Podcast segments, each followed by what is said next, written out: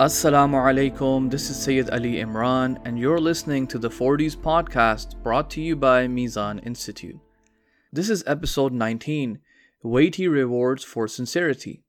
In Hadith number 18, we read from Imam al Askari alayhi salam, who said, If the whole world were to be made into one single bite, which I then fed to someone who worships Allah with sincerity, I would see myself as negligent in their right. In other words, Imam al Askari salam is saying that the worldly rewards that anyone is given are too trivial and petty to be given as a reward for someone who's being sincere. The Imam is saying that if I were to give the whole world to someone just for being sincere in worshipping Allah subhanahu wa ta'ala, I've actually done a disservice to their sincerity. Because this world is actually not worth anything as a reward. In essence, this narration is talking about the high value of being sincere. And this is what we alluded to in the previous episode as well, when we said that the best reward for sincerity can only be given in the hereafter, and the rewards of this world are temporary. And we see this in the lives of the Prophet, peace be upon him, and the Imams, salam, that each of them displayed such an intense amount of sincerity.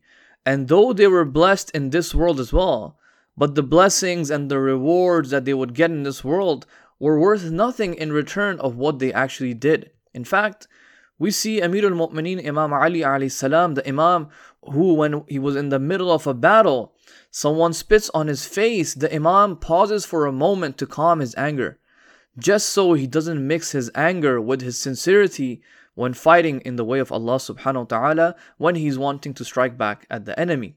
This was the height of sincerity that the Imams would have, that even during battle they were conscious of every single move. Yet we see that the life of the Imam, and as a matter of fact, lives of all the Imams, was rather very tough. And this is something Amir al Mu'mineen himself says when he said that I was so patient and I endured hardships that it was as if I had a thorn in my eye and a bone stuck in my throat. Likewise, the rest of the Imams, who were exemplars when it came to sincerity, but we see that their lives were spent in prison, some of them were killed, and some of them were poisoned. And if the reward for sincerity was meant to be given in this world, their lives would not have had this many difficulties and this many hardships. In the next episode, we'll go over a hadith by the Prophet, peace be upon him, where he says that intentions are the ultimate criterion for sincerity. Thanks for tuning in today, and to remain updated on the latest episodes, please follow us on our social media pages.